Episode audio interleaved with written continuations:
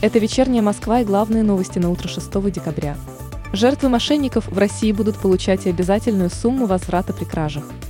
Как сообщает РБК, Центральный банк планирует ввести упрощенный порядок возврата денежных средств гражданам, пострадавшим от мошеннической операции, в размере суммы, которую определит Банк России. Для этого гражданин должен уведомить банк о мошенничестве не позднее следующего дня после получения уведомления от банка о проведенной операции. В мире не было зафиксировано летальных случаев в результате заболевания новым штаммом коронавирусной инфекции омикрон. Такие данные были опубликованы Всемирной организацией здравоохранения. Как сообщил директор организации по чрезвычайным ситуациям в области здравоохранения Майкл Райан, понадобится еще несколько недель для изучения нового штамма чтобы окончательно определить степень его заразности и способность вызывать тяжелое течение болезни. С воскресенья 12 декабря из Москвы в Зеленоград начнут курсировать ночные экспрессы «Ласточка».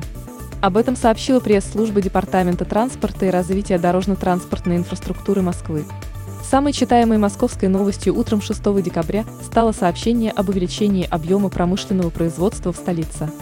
За первые 10 месяцев этого года объем промышленного производства в городе увеличился в среднем на 28% по сравнению с аналогичным периодом прошлого года.